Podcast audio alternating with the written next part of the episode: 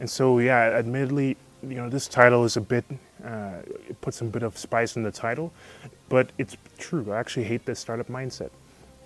And so, mainly, I'm going to go through what really is a startup mindset and the ways that it actually disrupts people and prevents them from properly raising capital.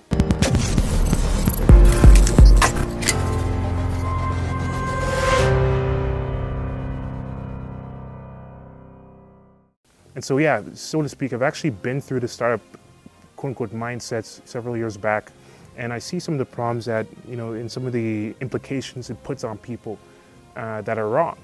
Um, you know, like the number one problem I see and I've been through, especially from people with the quote unquote startup mindset, mostly tech minded founders and so on, is that you have to sacrifice the cash flows of today for the product of tomorrow. And you may be able to build a billion dollar business doing that, but you can also build a billion dollar business by not doing that. And most people build their life around their business, but then they don't consider the advantages of building their business around their life. In other words, people romanticize the idea of perhaps making a lot of cash in the future, but not making any sale today and not living off any company today, and not building any infrastructure and systems and plans, pragmatic sales and products and service for people to survive today. Because people typically have the, the idea that if you build something where you're making cash flow on day one, you know, you're automatically in the service business and you're not scalable, which is never, not true at all.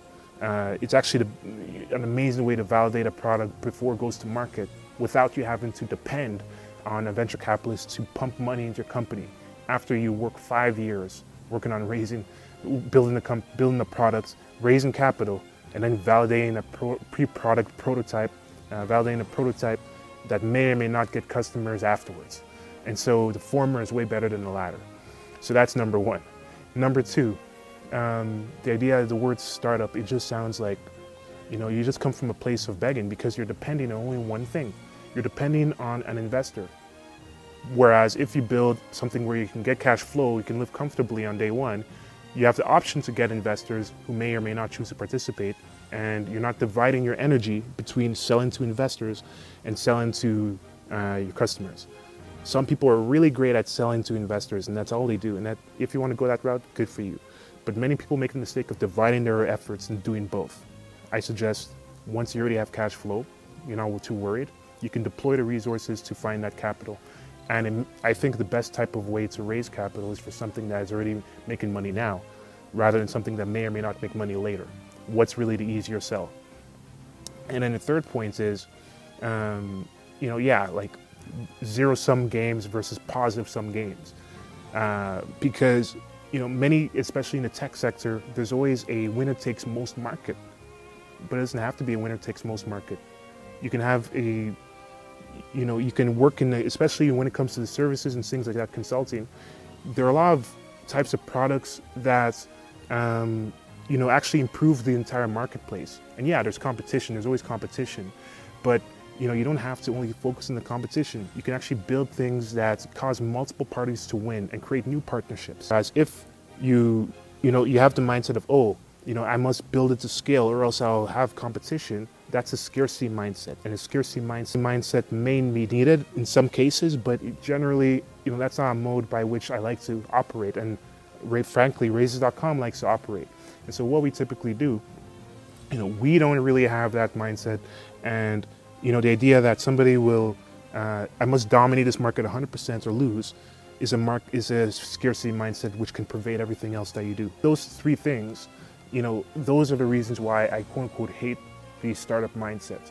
And you know, if you forget about this startup mindset and you focus instead on building something that can generate you revenues on day one, uh, whereas you're not depending on investors, you're not begging people, you don't have this, you know, it's almost like you're a beggar.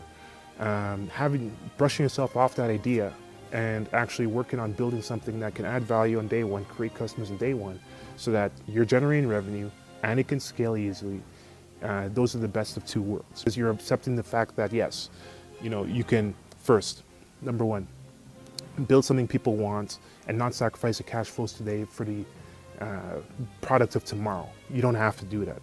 Two, Um, you don't have to depend on only one thing. Going to all these silly pitch events and all this, you don't have to do that. Three, understand that the markets are huge and you don't have to build something that uh, is only meant for one person. Uh, you're not a search engine. Not everybody's a search engine. There are many different types of products that can coexist in the marketplace because there are a ton of problems.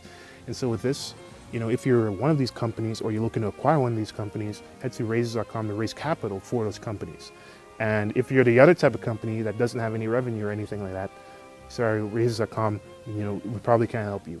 So with this, thank you for watching this video and I'll see you in the next one.